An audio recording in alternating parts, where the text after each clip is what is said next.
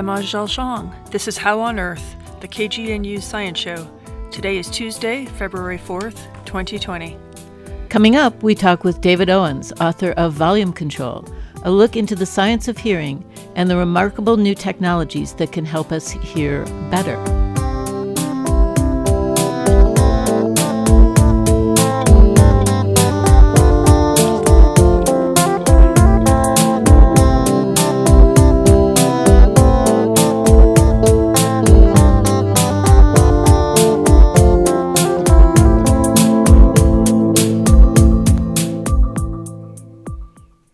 We begin with a look at some of the recent news in science. Computer modeling of espresso brewing. New research combining computer simulations and experiments challenges what we all think we know about brewing espresso.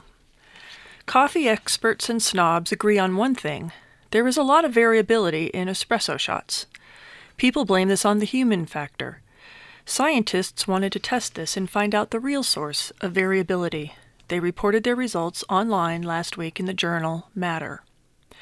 Conventional wisdom holds that using very finely ground coffee beans results in better extraction and better espresso. Finer grains means more surface area and more dissolution. You mean the fine grain I've been using is not the key? No, but it's complicated. First, what the scientists did they set up, set up their mathematical model based on transporting solubles through a granular bed. They independently altered key variables grind setting or the size of grain, water pressure, flow rate, coffee dose amount, and extraction kinetics. In running simulations and brewing shots, they found that using finer grains is better, but only up to a point. With the finest grounds, there is some clogging because very small particles wedge in the gaps between other particles. Clogging means that hot water extracts less coffee than when filtered through slightly coarser grains. And so, what exactly does clogging have to do with variability? Well, clogging also means uneven water flow. This results in coffee that is oversampled in some parts while missing other parts. This is what they think is the source of inconsistent flavors. Over extracted coffee tastes bitter, but under extracted coffee tastes a little sour. So, an unclogged, unclogged coffee bed with a slightly coarser grain gives less variability and better taste. But there's one other thing. Oh no, it's more complicated than I thought. What's no, that? No, this is easy. uneven flow, uneven flow through the coffee bed also wastes coffee. So, using 25% less coffee and a slightly coarser grain size optimizes the taste and reduces variability. The researchers partnered with a cafe in Eugene, Oregon to test this strategy, and they were able to get better results with 15 grams of coarser grounds rather than the usual 20 grams of very fine grounds. Have you actually tested this espresso? Unfortunately, no. I wish. I haven't been to this Oregon cafe, and I have not wanted to hold up the long line of people behind me when I'm ordering. So in, I'd have to dictate to a barista how to grind the coffee, and I'm not willing to do that. Mm, I might. uh, on another front, Syria has been in the news for using a deadly nerve agent against enemy soldiers as well as civilians. These are chemicals like sarin, which was used in the terrorist attack in the Tokyo subway in 1995. If victims aren't treated immediately, convulsions or even brain damage and death can ensue. Last week, the U.S. Army announced that they have developed a gene therapy in mice that provides long lasting protection against nerve agents. This strategy could theoretically be adopted for human soldiers, but at this point the risks are unclear. What exactly are nerve agents? Well, nerve agents are chemicals known broadly as organophosphates. They block an enzyme that breaks down a neurotransmitter that activates muscles. Too much of that neurotransmitter will then build up, which can cause muscle spasms, difficulty breathing, and sometimes death. Yikes. So, how is this treated? Well, the treatments that are now available work by blocking receptors for that neurotransmitter. So, if they're blocked, then it can't produce those toxic effects. But one alternative solution was tested in rodents. The lab animals were injected with the human enzyme that breaks down the nerve agent. This approach has several drawbacks, however. First, large quantities of the unstable enzyme would have to be produced and stored near conflict areas. Not very likely. Second, the human immune system will break down and eliminate foreign proteins, such as that enzyme, even if they are beneficial. So the Army Medical Research Institute of Chemical Defense took a different approach. They used a harmless virus as a carrier to transport the DNA instructions for making that enzyme into the liver cells of mice. Mice injected with this concoction soon had high blood levels of the synthetic enzyme, which remained stable for the five months of the study.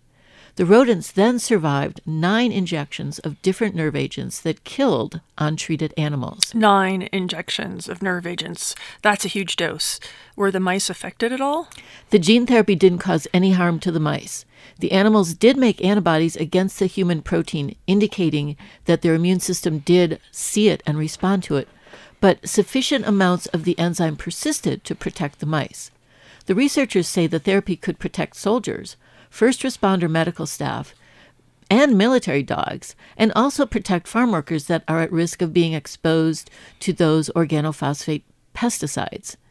These are less toxic than nerve agents, but can cause similar health effects at high doses. What are possible effects in humans?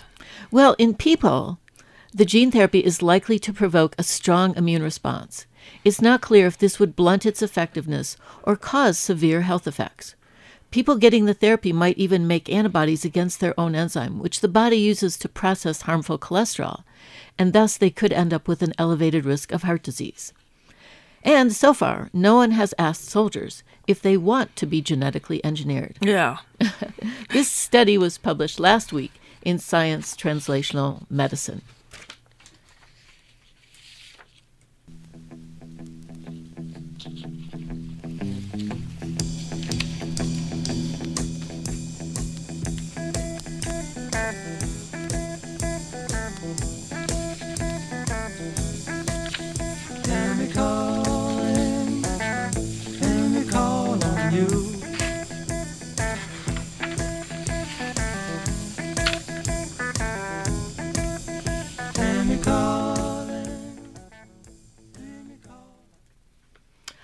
Sense of hearing makes it easy to connect with the world and the people around us. Yet many people take their ears for granted, and eventually most of us start to go deaf. David Owen, who's a staff writer for The New Yorker, explores the auditory system and the many implications of hearing and hearing loss in his new book, Volume Control. Welcome to the show, David Owen. You just came out with a really fascinating new book, Volume Control, on the topic of hearing loss and what to do about it. But uh, before we start talking about the book, I think you have a personal connection to the topic, and that's what got you interested. Is that right? Yes, it, uh, it is. It's part of what got me interested. I have uh, tinnitus, which is the, the kind of the phantom ringing uh, in the ears. It's not really in your ear; it's in your brain. Um, I've had that for about 12 years, and I have a little bit. Of, I'm 65, so I have a little bit of hearing loss. And uh, my grandmother, but I always remembered her as having, you know, for as long as I knew her, she had terrible hearing problems because when she was uh, a teenager a century ago, a suitor took her duck hunting on a uh, on water near Austin, Texas, where she grew up, and steadied his shotgun by resting the barrel on her shoulder. Oh no! Uh, and when he fired, he not only missed the duck, but also really uh, seriously deafened her. And so, you know, I, almost every memory I have of her is of her, you know, not hearing what I was saying or adjusting her hearing aid or the terrible feedback which she often couldn't hear. So. And there wasn't much to be done for it in her day. No, the the hearing aid helped, but uh, you know her hearing got steadily worse, and uh, the um, you know she had peculiarities. She talking to her on the phone, you had to shout, of course, and then um, she she said goodbye. She hung. She she ended phone calls just by hanging up. You never knew when it was going to come, and I think that was uh, possibly deafness related. Um, so, um, but it's it's definitely. Uh, it's definitely a, a, big part of my memories of her. Right, right. Well, you start the book with an overview of the biology of the system, and um, I don't want to spend too much time on that, but briefly for the listeners, can you explain how do we hear things? it's kind of amazing that I uh, an audiologist at the Massachusetts Eye and Ear Infirmary told me if you place, you know, stick one finger in your right ear, index finger, and then point the other index finger straight into your right eye, where those two lines meet is where your inner ear is, and it's tiny. Um, almost always in illustrations it's magnified uh, so that you can see it but the the cochlea the the sort of the the ears um, the critical element in this auditory infrastructure is just like a little bit larger than a miniature chocolate chip. It's just a tiny little thing. Uh, and it's incredibly delicate, incredibly sensitive, and yet, as is often the case with precious things, we don't take nearly enough care of it. Um, and as a consequence, we, we often, uh, you know, damage our hearing. Um, I think that young people tend to think of hearing problems as an old people problem, and you're certainly more likely to see it in old people, but it's an old people problem that begins when we're young. Uh, most of the bad sound related things that I did in my ears, I did in my teens and 20s, and I think that's true of most people. Right. And we'll circle around back to this because there's some new research that you touch on at the end of the book that relates to this. But getting back to the hearing system itself, let's say, you know, when that gun went off on your grandmother's shoulder, and guns seem to be a really common cause of hearing loss in our society. What happens in that inner ear area that causes the hearing loss? Well, there, these tiny sensory cells inside the inner ear, way inside, very small, so small that you that even with an electron microscope they're hard to see, and they uh, they're called hair cells, and, and I think people tend to picture them as just like the hair that sticks out of old men's ears, but they're much vastly tinier than that. And that when loud, loud sounds can destroy them, sometimes temporarily, and it can also do damage to the, the sort of the the nerve connections that those hair cells plug into, and uh, the it doesn't always take a whole lot of exposure to cause those that kind of damage, and uh, you can lose. I, I believe it's you know you can lose 80% of your hair cells before the loss shows up in a standard hearing test. If you go to your audiologist and have an audiogram made. Oh, that's amazing. Um, it is amazing, and we don't.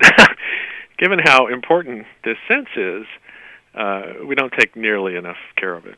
And I was intrigued to read too that we know that is science knows a lot more about how the visual system works than about how the auditory system works. That's true, and it's um it's it's starting. People are starting to know a whole lot. One reason is it's a kind of an okay boomer reason. There's this huge uh, demographic bulge of right. people who are my age who are having hearing problems, and so we're uh, in addition to causing many of the world's problems, we're also an immense marketing force. And so there are lots of people interested in understanding what causes hearing loss, what might reverse it, uh, which until very recently has hasn't even been a possibility, and then how to help people who have lost hearing to regain uh, some ability to to um, connect with other people. Yeah, so let's talk about that. That's a really exciting area that, uh, again, I knew nothing about. Some of these fixes, like, of course, I've seen the hearing aids, and, and some of my friends actually have the, the smaller miniature hearing aids. But what's going on, like, with cochlear implants? And I was amazed to read that those little tiny bones in the inner ear that help transmit sounds, just like a knee replacement, you can get replacements for those little tiny bones. Right, right. If you, if the one kind of hearing loss, uh, it's one kind of hearing loss. It's actually actually can be corrected surgically. Uh, there are these the three smallest bones in the body are in the middle ear, and there are uh, various um, ailments that cause them to seize up or to otherwise uh, stop functioning. And they can actually, you know, you can do a, a, a little tiny, tiny Teflon prosthetic that works just as well uh, as the bones that were there if you have that kind of hearing loss. And there are starting to be one thing that's been frustrating to hearing researchers for uh, for forever is that uh, mammals do not regenerate uh, hair cells, the hearing sensory cells. Uh, reptiles do, uh, but mammals don't. And um, but there are some indications now that researchers are finding ways to uh, to um, stimulate cells inside the inner ear to produce new hair cells and to produce them in the right places and with the, performing the right functions. Uh, and if that turns out to be the case, there will be actually be, for the first time, uh, ways to reverse this kind of hearing loss, the sensorineural hearing loss, the hearing loss caused by damage to the sensory cells or the nerve connections that they that they hook into. Yeah, that would be really exciting because it sounds like that's the source of most of the hearing loss that occurs in many of us because of our bad habits when we're young. Right, most acquired hearing loss, the sort of life-related hearing loss, is is caused by damaging those sensory cells. There are other kinds too. There are people who are born deaf, and that there's a, a genetic problem, or, a, or, or and there are also people. I have um, several friends who have undergone chemotherapy for cancer of one kind or another, and the standard chemotherapy drugs can cause hearing loss. Uh, uh, cancer uh, uh, doctors don't always tell patients that, that a potential consequence of their treatment is is deafness or partial deafness. I think most cancer patients would view the the trade-off as a reasonable one, but they don't always know that it's coming. They're surprised that they, uh, you know, finish chemotherapy and then need hearing aids on both sides. Right. It would be nice to know that in advance. So, what what kind of hearing loss is um, correctable with a cochlear implant? Cochlear implants are used in people who've who've lost all or almost all of their their hearing. And what a cochlear implant does, it's a it's a tiny wire that is threaded into this in, infinitesimally small uh, organ inside the head, and it conveys signals directly from a hearing aid like device to the nerves, the auditory nerves inside the brain. So it bypasses all the uh, existing infrastructure of sound detection. It bypasses the eardrum and the little bones in the inner ear and, and the sensory cells in the cochlea, and it transmits signals, electric signals, directly to these nerves. Um, I think people who have not undergone uh, the surgery will often assume that it just snaps back. It gives people perfect hearing uh, but it doesn't. It's a it's a uh, uh, it's it's it it doesn't sound the way sound does to a hearing person, but it's an extraordinary uh, accomplishment, and it was described to me by uh, one surgeon as the the most remarkable prosthetic device of a sense that's that's ever been invented. Yeah, it sounds pretty amazing that just putting a wire in there can can actually substitute for that remarkably complicated system that feeds into the ear, feeds into the yes, brain, rather. And, and not everybody has a has the the sort of the you know the auditory infrastructure that can that can accommodate it. Uh, maybe the nerves are too too small, or there's been other damage. But for many people, it's life changing for people who whom it does work for. And I I I went to an appointment uh, with an audiologist of a woman. She was going back for her one week checkup after having her cochlear implant turned on, and she had a super powerful hearing aid on one side and uh, the implant on the other side. And um, even though she was very hearing impaired, I never would have known that she had a hearing problem if I hadn't known why we were both there. Right, right. Well, I'm glad you mentioned hearing aids because that was my next question. And I have to say, I learned so much about hearing aids. The technology is really amazing and it's getting better and better all the time. So, can you explain the new technology to us? How what what these little devices in your ears are doing? They're, uh, they uh, they increase the the gain, they increase the volume of sounds in particular frequencies, and they adjust them in different ways. Uh, so they tend to amplify soft sounds more than loud ones, and they as they should. And they there are some frequencies that they aren't good at um, uh, increasing that, but they they make it possible for people to hear better um, if they have uh, partial hearing loss. And the people are often, I think, the um, there's a, you hear many stories of somebody who gets hearing aids and then puts them in a drawer and never takes them out again because they feel frustrated with them when they start. You you ha- when you get hearing aids, you have to retrain your brain. It's a new way of hearing. Uh, I have glasses. I've had glasses since I was a kid, and when I first put them on, it was it was you know transformative. I could see things that I hadn't been able to see. Hearing aids is different. You know, if you've if you've lost the ability to hear sounds in certain frequencies, you, you never get that back. But you can you can increase your ability to hear what you can still hear, and then you can train your brain to uh, draw information from the, these new signals that it's getting. So for for some of us that like you are just getting older and we haven't really we don't have this damage to the ear that causes hearing loss but we're, we're gradually losing the ability to hear certain frequencies it sounds like there's new technology that isn't exactly a hearing aid but more of um, an amplification device that can be worn internally and that was i had never heard of any of these things so could you talk a little bit about those yeah, sure. And, and a hearing aid is an amplification device. I have a pair of headphones made by Bose. They're called Hearphones, and I control them with an app on my phone.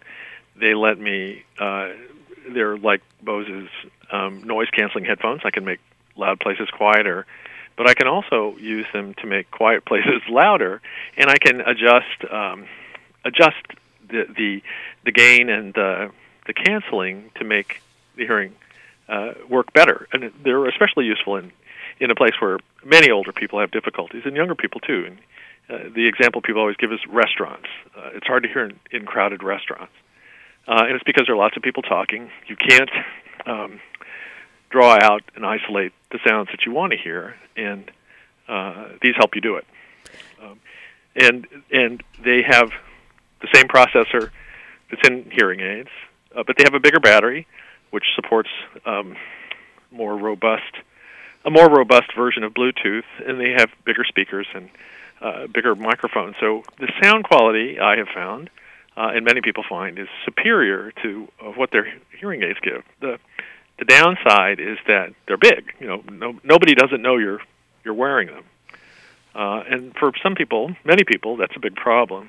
Uh, I think it's it's beginning to be less of a problem. I mean, you walk down the street, everybody has something sticking out of their right, ears. People wearing right. headphones or their AirPods or or whatever. So I think the um, the stigma that has always been attached uh, to having hearing aids is probably uh, it's it's at least weaker than it used to be. Yeah, and the price is definitely a huge differential. And it sounds like basically with these new devices like the Bose hearphones, the user is doing the adjustments via, say, an app on their phone, their smartphone, as opposed to an audiologist. And it's really that cost of uh, personalization that drives the hearing aid cost into the thousands of dollars. It is. Uh, there's always been a very cozy uh, economic relationship between the big, the six big hearing aid manufacturers and audiologists, and much of the price of a uh, of a hearing aid uh, is goes to the audiologist. And when hearing aid c- companies talk about their customers, they're not talking about people who wear hearing aids. They're talking about people who sell them. And so, if for a long time it has been possible, it would have been possible to give hearing aid wearers total control over their, uh, you know, how their uh, hearing aids sound, and um, but it hasn't. Uh, it hasn't been done. The hearing aid companies have resisted it, and the audiologists have resisted it. But that's that's all beginning to change. And uh, because it's changing, it's the kind of thing that's going to be uh, probably pretty confusing for a while. I mean, you're beginning to see many more advertisements for uh, hearing devices, hearing improvement devices. Uh, not all of them are much less expensive than conventional hearing aids. Uh, some of them are, so, are sort of too much uh, less expensive than conventional hearing aids to the point where you, you wonder how good they can possibly be. But I think that the, the upshot eventually will be a much more rational market for hearing aids and for hearing treatment and for hearing improvement devices of all kinds. And the uh, one result of that may be that uh, you know hearing aids will be more likely to be covered by health insurance policies or by Medicare, whereas they're mostly not now. Right. Yeah, we can only hope so. So, one other really intriguing aspect of your book was um, your coverage of the deaf culture. And again, that was really fascinating to me and something I didn't know much about. And I'm curious have you had much of a response from that culture to your book? Uh, it's not, you know, I, I went to visit, I live in Connecticut, and about an hour away from where I live is the American School for the Deaf, which was the the first uh, deaf education institution in the United States and is the place where American Sign Language was developed. Uh, and uh, it was fascinating. It was completely fascinating. I've, I've heard from them; they were pleased with what I'd written. But it's I'm, I'm not sure about what the reaction is. Uh, there's some very sensitive issues among the deaf. They're the so-called capital D deaf, uh, who are people who for whom the inability to hear is more nearly a cultural uh, uh, a cultural element in their lives than uh, a than a medical one. That uh, these are people who communicate by sign language, and um, uh, I think one thing that's sort of turned that it's introduced complexity into that world is the availability of cochlear implants, and now you can uh, you can uh, you can implant a child as young as six months old uh, and give them some usable hearing, and especially at that age, they have their brain has the uh, enough plasticity uh, to really learn how to hear, uh, to process sound really well, and it's uh, you know it's something I don't even feel qualified to talk about because there's there's so many people who have uh, sensitivities about it that um, I think it's hard not to offend somebody, no matter what you say. Right, and I certainly don't want to do that, but I do have to say it was a fascinating coverage in the book about the history of teaching um, sign language and communicating with the deaf, and it was a much more nuanced and complex history than I'd ever imagined. I mean, just for instance, your story of the um, community at Martha's Vineyard or near Martha's Vineyard that um, consisted of a high number of deaf people, and they developed their own way of communicating. They did, and uh, my wife and I've gone to the vineyard. I've gone for 45 years, 45 summers, and she's gone for you know 55. And I never knew into Chilmark itself, this town where this existed, and I never knew about it but there was a, a high incidence of uh, hereditary deafness in this small, isolated community, and uh, like four percent of the population. And uh, because every family was affected, uh, people just accommodated it. It wasn't viewed as a handicap. They developed a form of sign language. Uh, even hearing, even um, hearing people uh, would often communicate uh, with one another through sign language. If there was no one deaf present, you could tell a dirty joke. Uh, sign language, fishermen could communicate from one boat to another. So it was, um, there were no activities from which the deaf were excluded, and no uh, activities that were conducted exclusively for the deaf. And so it was just, you know, it was a fact of life, like hair color. Right. Uh, right. And people didn't necessarily even later remember who had been deaf and who had not. So there was a story of a woman who said she was describing a, a fierce argument that she'd had with with a neighbor, and uh, then she she paused and said, "Come to think of it, you know, we were probably." Arguing in sign language. That's a great story. Well, sadly, we are running out of time, and there's so much more interesting stuff in the book. So I will link to the book on our website. And thank you so much for talking to us today, David. That was David oh. Owen. Oh, thank you. David Owen, staff writer for The New Yorker, talking about his new book, Volume Control. He covers a host of topics ranging from the anatomy and physiology of the auditory system to novel technologies for regaining and correcting hearing loss.